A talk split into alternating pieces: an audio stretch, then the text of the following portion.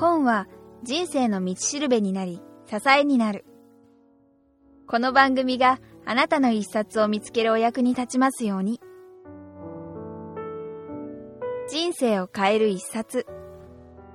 今日は前回に引き続き、徳間書店より発売中の話が上手い人はやっている危機管理の著者でフリーアナウンサー梶原茂さんのインタビューの後編の模様をお届けいたします。それではお聞きください。アドリブっていうこともいっぱいあると思うんですけど、ええ梶原さんも。あの、まあ、インタビューしたりそういう番組の中でええ、当然知識が全くない話に遭遇することってあるじゃないですか。はいはいまあ、たくさん、むしろそっちの方が多いと思うんですけど、ええそういう時っていうのはどうしたらいいんですか、知識なんかね、ない方がいい場合のが多いと思います。あ、本当ですか？ええあのー何にも知らないはい。立場で聞いていくんですね。はい僕の場合は何にも知らない相手といっぱい話しましたね。はいで刑務所の中の話を聞く場合、刑務所なんか行ったこともないですしね。えーそれから宇宙飛行士に話聞くと宇宙の話もわかんないし、ええええまあ、本当にいろんな種類の人と聞きましたけども、わ、かんないっていうことはやっぱり相手に伝えるんですよ。うん。わかんないんですけど、っていうところからまず入って、どれだけわからないかってことを適切に相手に伝えるんですね。そうすると、あの非常にわかりやすく伝えてくれますね。だって、英語があんまり喋れないっていうふうに言ったら、アメリカ人は相当ゆっくり喋ってくれますよね。うんそれは実にわかりやすい英語になってくるんですよね。うんうんむしろわからないってことを素直に相手に伝える。分かった風な言い方しちゃ絶対ダメですよね。だから、あの、外人が何か言った時に、あの、ギャグに笑ったりなんかうっかりすると、お、こいつ分かるやつかなと思った。ら、ドラーって喋ってくるでしょ。あと何言ってんのか、ちんぷんかんぷんでも一回分かったふりしちゃったもんだから、あとはもう分かったふりを続けないといけなくなって、最終的には何にも聞き取れなくなっちゃうんですよね。だから最初に分からない。うんバカです。うん。ね。でも知りたいんです。よ。うん。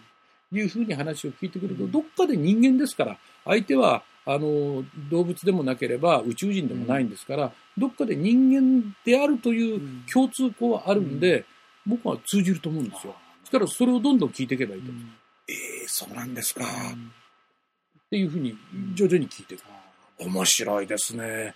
へええ、ってことはこれ、私の解釈はこうなんですが、ってまた例によって相づち打ったり質問を投げかけながら聞いていくと、うん。どんどん話は膨らんで、うん。で、向こうは、あものの知らない人に聞かれたことだってあるはずですから、その時のおことを思い出しながら、わかりやすく、あどんどんわかりやすく話を伝えてくれるんで、ーこれはリスナーにとってはすっごいラッキーですよね。うんでたまたまインタビュアーが知らない以上にリスナーは知らない可能性があるわけですよ。だから知らない話だってどんどん聞いちゃう。あーその本書の中でも、まあ、わからないこと自体は開き直るのは別に構わないというふうに書いてあったと。ええただ、その、何がわからないのかを相手に伝えられた方がいいとは書いてあったと思そうですね。。一番困るのは何がわからないかっていうことですね。あの、中に質問ある人ってこう学校でね、えーそういう記憶あるのが、はい何例えば物理の授業で、はいえなんかわかんないことだってここまでわかんない人は、はい、はいつって誰も手を挙げないですね。あれはなぜかっていうと、何がわからないかがわからないから手を挙げないんですね。はで、わからないっていうことをちゃんと言える人は、はいある程度わかってる人なんですね。そうですね。ええある程度ですね。勉強とか何かちゃんと学んでないと自分でも何がわかんないかはわかんないですね。何がわかんないかをわかるってことはものすごく大事なことですね。ええそれはあると思うんですね。うんすると、本当に事前に会うことが分かっている、はい。全く異業種の方はい。については、最低限のことは一応覚えておく。けれども、はいその知っているということをひけらかしたり、本当は知ってんだぞ、みたいな風を見せたら、どうせ向こうの方がずーっと知ってるわけですから、それは相手を、なんかに対して失礼なことですね。うん本当知らないですね。わかんないですけども、特になんかもう今日はやっつけてきて、えーなんとかっていう、えー先生の本読んできたんですけども、もうちんぷんかんぷんで半分も読めなかったんですが、その半分の前のところにこういうこと書いてこれ、これ何のことなんですか、うん。あなんであんなに難しくあの書かなきゃいけないんですか？もうちょっと普通の言葉で書かないんですか？とかいうふうに言うと、いや、そうか、あの程度でわからないのか。っていうふうに、あわかった。そこまでわからないレベルだってことがよーくわかったんで、これからじゃあ、君レベルに合わせて話してやるよっていうふうにおっしゃる方も結構いますあ。ね。ええまあ、梶原さんがまあ本書書かれて、はい梶原さん考える、まあ、まあ、全部読みどころだとは思うんですけれども、えあの、まあ、リスナーに向けて、まあ、一番の読みどころと、まあ、最もその伝えたかったことっていうのは、はい何ですか？読みどころはい。はですね、えー、すっごく簡単に言うと、あの、えー、何ページだったっけな。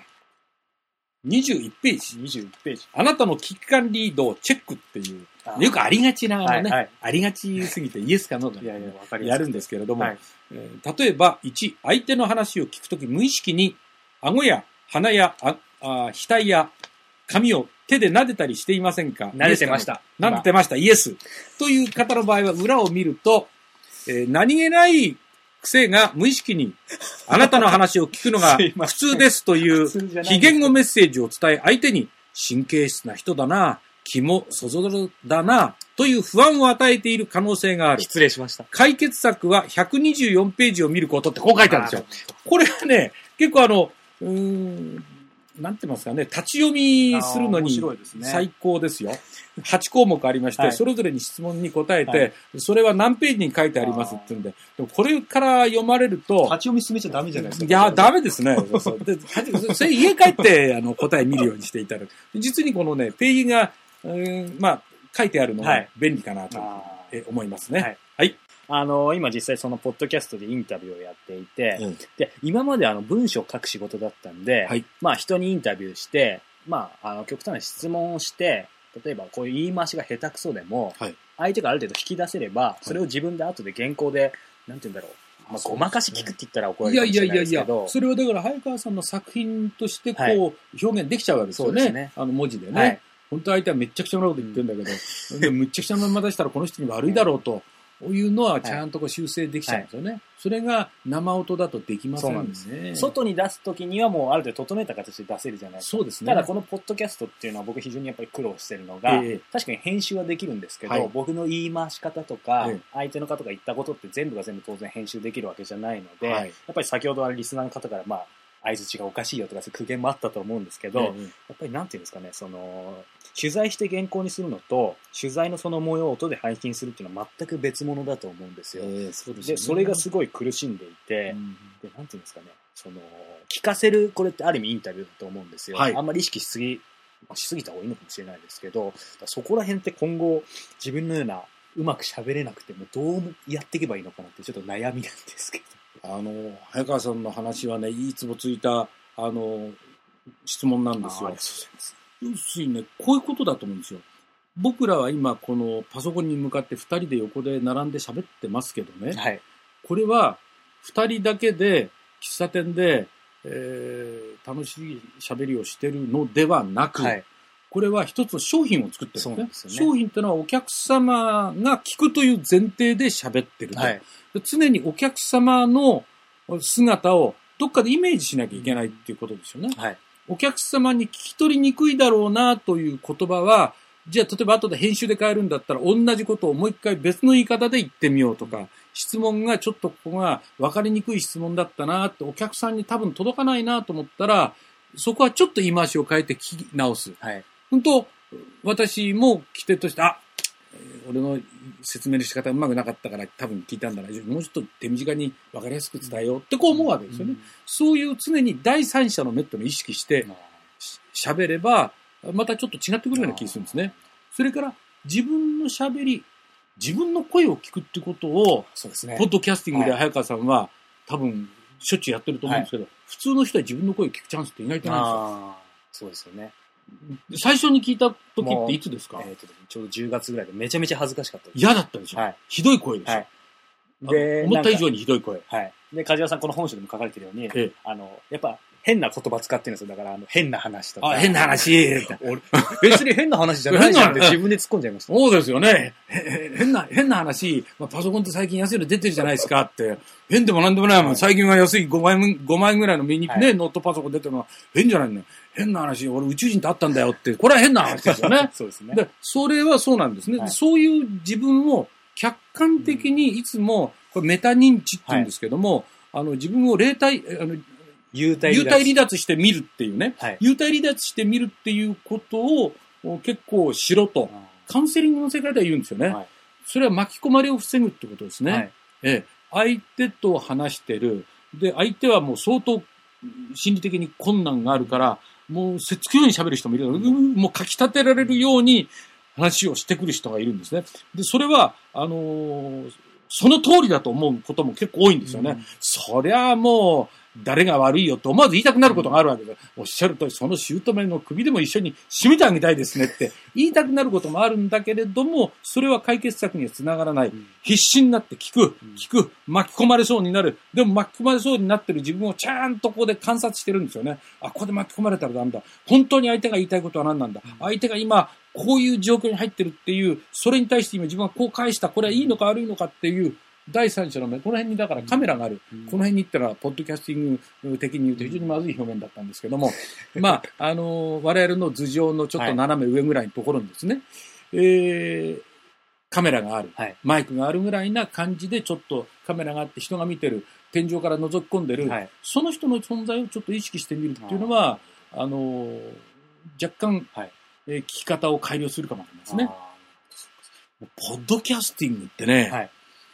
うーん、始めたのが、ここ半年ぐらいのもんかな。あ、そうなんですか。ええ。それはね、今ここは半蔵門の FM 東京の建物で収録中なんでございますが、あの、半蔵門のちょっとその先は、あお堀がありまして、あはいここはマラソンのメッカとも言われてます。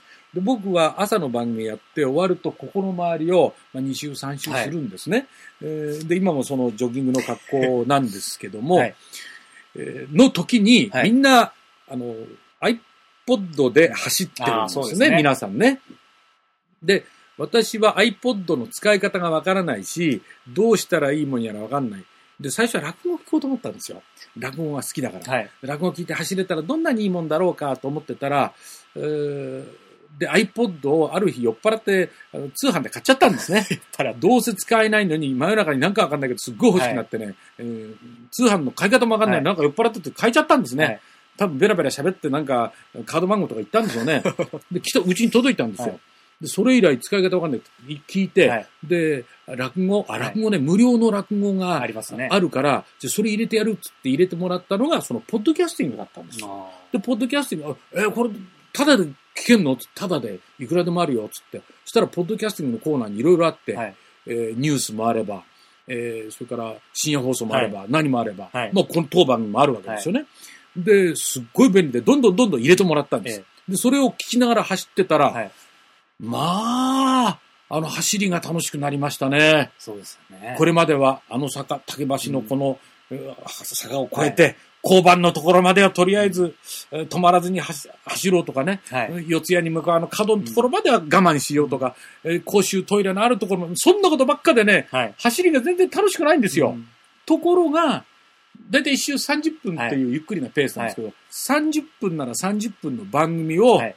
もう設定するんですよ。はい。で、用意スタートでピッと押す。ん。そうすると話があってだんだんこう盛り上がってきて、ええ。30分番組が終わると同時に1周目が終わる。はい。で、2周目はじゃあ15分の番組2本聞こうとか、まあそういうふうに3週目はちょっと余裕が出てくるから、はい。じゃあ5分の番組を、じゃあ何本か入れながら10分の番組入れてトータル30分にしようとか、いうふうにね、組み合わせて聞くと実に楽しい。本当まさにそうですね。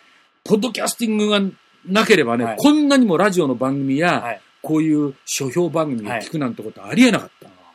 ポッドキャスティングが面白い。で、耳から入っはい。た情報ってのは、目からね、読んでる本以上に、なんかね、えー伝わるもんがあるんですね。うん。それは伝える人の生の声の向こうに、はい。なんかインチキ臭さとか、あそれからあの真実味とか、いろんなもんが困ってるからなんですよね。だからすごいね、この人が本気で言ってんのか、本気でないのか、えーここは自信がないのか、自信があるのか、うんそういうのがね、聞こえてくるんでね。うんで、あの人がああいう風に喋ってたあの話、あのエピソードっていうのははい心に留まるんですね。ほんとこれまた人に喋ったりするんですよ。いや、実はね、この前聞いたんだけどさ、ラジオで聞いたって、ラジオで聞いたってことは、すなわち、ポッドキャストで聞いたってこととほぼイコールなんですけど、こんなこと言ってたよって、ね、面白かったなーなんて話をね、よくすることがあるんですよ。だから、ポッドキャスティングは素晴らしいですね。やっぱりその極端にその自分のライフスタイルにすごい変わりますよね。すっごい変わりました。ですよね。いや、あの、携帯ラジオ持って歩いてたんですよ。はいまあ、もともともラジオ局出身ですからね。はい。で、やっぱり電車乗ったりすると、やっぱり途切れたりとか、せっかく聞きたいってところで急にトンネル入ったりとかね。なんか残念なことが非常に多かったんですね。うんそれがポッドキャスティングだと全部、そうですよね。どこ行っても聞けるんですよ。うんしかも、番組の中の一番美味しいところを切り刻んでねですね、輪切りにしてん提供してくれるでしょ。毎日更新するんですけど、楽しみですね。はい。梶川さん考えるその、ポッドキャストの、なんていうんですか？ね、まあ、将来性っていうか、これはものすごくあると思いますね。あのー爆笑問題のはい。ポッドキャスティングも、ありますね。ええ、ありますでしょ、はい。で、あの中で、えー今日はアルゼンチンの新妻からの メールです聞いてますね、梶川さあるでしょ、はい。アルゼンチンの新妻がラジオ聞聞くわけないでしょ？中波のラジオを。ポッドキャスティングで聞いてるんですん。よ。そうですね。ってことは、地球の裏側の人も聞ける、っていうことで言うと、はい。あのーもうラジオの聞かれ方が変わってるわけですよ。はい。しかもオンタイムで聞かなくても OK だし、真夜中に聞いてもいいし、早朝に聞いてもいいし、はいえー外国行っても聞けるんですよね。だもう外国行く人なんかは、外国で暮らす人はもうこれのおかげでどれだけ日本語に飢えてるわけでしょ、うんどんなに助かることやら。そうです。ねえ。俺多分ね、あの、ニューヨークのセントラルパークをジョギングしてる日本の商社マンがね、はいこの番組をジョギングしながら聞いてくださる可能性は十二分にあると思いますね。ああ、そうか。えじゃあ、ひょっとしたらいつかこの番組も、ええどっかで聞いてもらえるかもしいやいやいやいや、ひょっとしてって、あの、今、えー日本以外でお聞きの方いらっしゃったら一つメールを、れない。ぜひ、ぜひお送りくください。いらっしゃると思いますね。楽しみです。ええーこのサイトの名前が、まあ、人生を変える一冊ってことなんですけどもー、人生を変える一冊ですか。はい。先ほど、まあ、あのー国部あ、先生の、国安高先生のこのね、自己発見の心理学とかもそうですし、はい。でいろいろ、一冊っていうとあれなんでね、はいも持ってきたんですよ。どうしようかなと思って、はい。山口ひとみさんの礼儀作法入門っていうね、これ、まあ、僕は結構好きな本で、はいで、たまたまこう帯にもね、はい。あの、社会人としての振る舞い方をこの本から教えてもらっています、あ梶原茂っていう、まあ、帯にもしてもらったんですよ。はい。これ昔の本もはい文庫化して、はいで、新たにこう出したんですけどね。すごい付箋ですね。すごい付箋でしょ、はいそうそうそう。コロナ禍、これ勉強することすごいありましてね。はい。この中で一番いい話は、はい。パーティーに行くときには、はいかけそば一杯食べていけって言うんですよ。かけそばいっさあ、どういうことかっていうと、はいえーまあ、あの、イイベントやパーティーやた立食パーティーやなんはいかありますね。はいそういう時にこう、屋台みたいのがあって、寿司のコーナーがあったり、ローストビーフがあったり、はいまあいろいろありますわね。はい中華があったりして。で、パーティーが始まるはいと、みんなこう並んだりしてね。で、でも、そこは出会いの場であり、実はビジネスの格好の場所なんですよね。はい。でも、美味しそうなものがあると、やっぱり人間ね、ふわっとこう、うなぎ食いてえなと思って、うんそっちにこう気がうん向いてしまう。はい。ところが、人間の腹なんてものは、かけそば一杯。例えば、立ち食いそばで250円のかけそば一杯食っとくだけでもう、ある程度満足するわけですよ。そうするとそこにローストビーフがあろうと、ステーキがあろうと、寿司があろうとね、平気でお客さんとパッと会った時に話が聞けるんですよ。あお久しぶりですね、早川さんっていう話ができて、気もそぞろじゃないんですよ。で、あ、な、なんか召し上がりますあ、ビールですか？とか、いろんなことがで気が回るんですね。やっぱり人間は動物ですからね、そういう時に本当に腹が減ってるとそこまで気が回らない。相手の気持ちを聞き取る余裕がない。だから、山口ひとみさんはかけそばいっぱい食っていけ。ね。で、人の話を聞け。なるべく多くの人と交われ。そうですよね。で、で、本当にそれで、ある程度聞いて、はい誰もいなくなった頃に、列がなくなった時に、うん腹が減ったら食やいじゃないかと。ああ、なるほど。えーだそういう、これもスキルですよね。そうですよねスキルって馬鹿にしちゃいけないってことですよね。うんええだから、真心を持って人と接するべきですなんていう人の話は信じちゃいけない。真心って何？うん見えないじゃん。わかんないじゃん。うん人によって様々じゃん。うん基準のないもの、尺度で測定できないものっていうのは、教えるのは極めて難しいですよ。えやっぱり、測定可能なものを我々は、あの、学習しやすいわけですから、そういう意味で聞くということも、ちゃんと、おそういう測定可能な、えー学習可能なはい。ものを学習すべきだと思うんですね。心だと。うん。聞くのに技なんかいらない。聞き込めうんというのは僕は間違ってる。間違ってるじゃないな。うんあの、時間がかかると思います。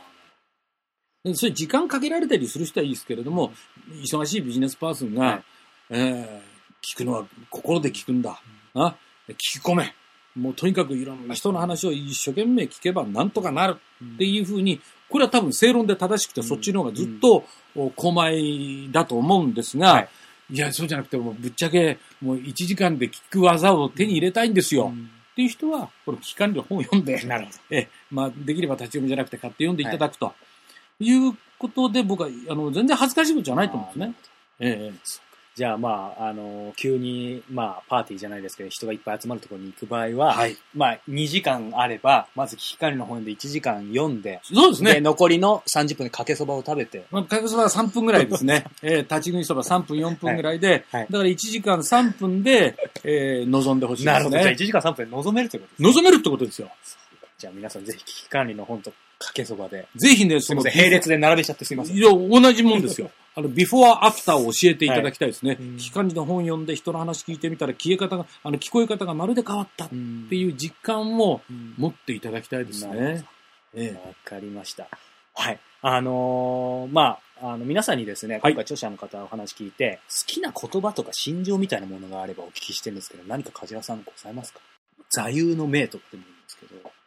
座右の銘ですね。はいあのー話はうんまるで変わってしまってはい流れを無視するようですけれどもね、はいえー私は、これはカウンセリング的に言えば、普通に悩むっていう。普通にない。うんだあのね、悩むんですよ。ものすごい悩むんですけど、あ、そうなんですか。そんな風に見えないですから、ちょっと失礼でです。それはね、それを解消するために国分先生の論理療法的なあもので自らコントロールしようとするんですけども、でも人間は普通に悩むんですね。うんみんな全員悩悩むんですね。ただその悩みを、あのーどうにもならないものだと思わずに、はい。あのースキルでクリアできる悩みも結構あるぞと。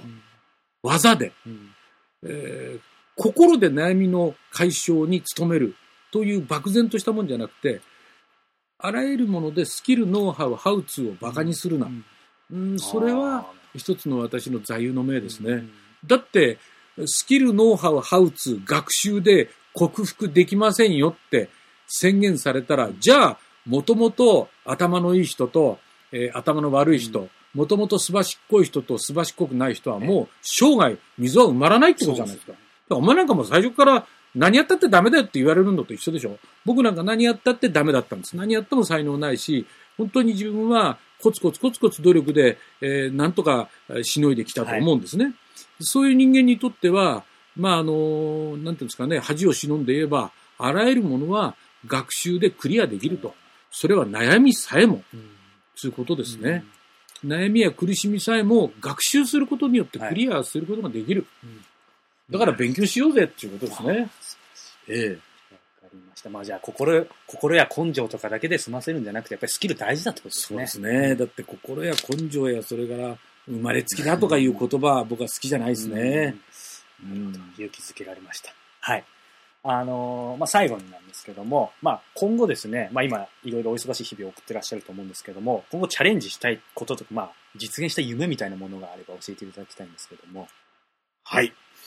えー、毎年課題がありましてですね、はいえー二輪の免許を取ると二輪取りましてね、今バイク生活やってまして、はいタップダンスをやりたいってタップダンスをやりましたね。えー、それから今、あーまあ、親父バンドをやってるんですね。まあ、懐かしい。はいえで、今、えー、着歌で、はい。えー曲を出したいっていうのに、はいまあ、今チャレンジしてるのがあって、はい。で、今年はちょっと歌のアルバムをちょっと出してみたいなと思ってるんですね。ええで、それは今、い約6曲ぐらいやってるんですけどもね、はい。変な歌ばかりなんですね。ええ。ええ。曲のタイトルが、はい。人生エロエロとね、エロい。えーそれから私呪ってますとね、ラブユー北千住と、そんなような歌ですね。えーを、ちょっとムード歌謡っぽい、パロディっぽい、はい。えーバカバカしい、はい。著作権に触れない、えーそういう法律を犯さないはい。範囲のギリギリのうんギリギリ。ものをちょっとパフォーマンスしたいなと。いうふうに思っておりますね楽しみにしております。はい。はい。えー、すみません、最後にと言ったんですが、もう一つ最後に。はい。はい。あの、まあ、この本これから、まあ、買おうとはい思われた方、興味を持たれた方に対して、まあ、メッセージをお願いします。はい。えー、やっぱり、その、仕事や人間関係のあり方を変えたい。うんこのまんまじゃどうも、これから続かないかもしれないっていう人に勧めたいですね。なるほど。聞き方を変えるということは、はい。結構生き方を変えるにつながるんですね。聞き方ってやっぱり学習すべきだと僕は思うんですね。で、聞き方はちょっとしたコツで変わるんですよね。はい。で、そのちょっとしたコツで聞き方を変えることで、はい。えーこれまでなんか網の目の粗いザルのように、はい。えーせっかくの宝物がどんどんどんどん流れ出てってしまったものをせき止めることができる。宝物をキャッチできる。はい。それがこの危機管理には僕スキルとして書いたつもりなんで、ぜひその話の上手い人ってのはみんなやってる、うん話が上手い人は実は聞き上手なんですよ。話が上手い人はやっている危機管理っていうこの徳間から出てる、はい。徳間書店の危機管理、はい。ぜひ読んで変わっていただきたいですね。僕も変わろうと思ってます。わかりました。はい。えー今日は、えー徳間書店より発売中の話が上手い人がやっている危機管理、えー著者で、えーフリーアナウンサーで活躍していらっしゃる梶原茂さんをお迎えしてお話を伺いました。梶原さんありがとうございました。ありがとうございました。インタビューの模様はいかがでしたか？さて、ここでリスナーの皆さんにプレゼントのお知らせです。本日ご登場いただいた梶原茂さんの著書、話が上手い人はやっている危機管理を抽選で2名様にプレゼントします。応募方法は人生を変える一冊ウェブサイトのプレゼント告知記事に記載していますので、ぜひご覧ください。ウェブサイトの URL は http コロンスラッシュスラッシュ jikokei.net http コロンスラッシュスラッシュ自己系 .net です締め切りは2月16日月曜日午後10時ですなお当選者の発表は商品の発送をもって返させていただきますたくさんのご応募お待ちしておりますそれではまたお耳にかかりましょう。ごきげんよう。さようなら。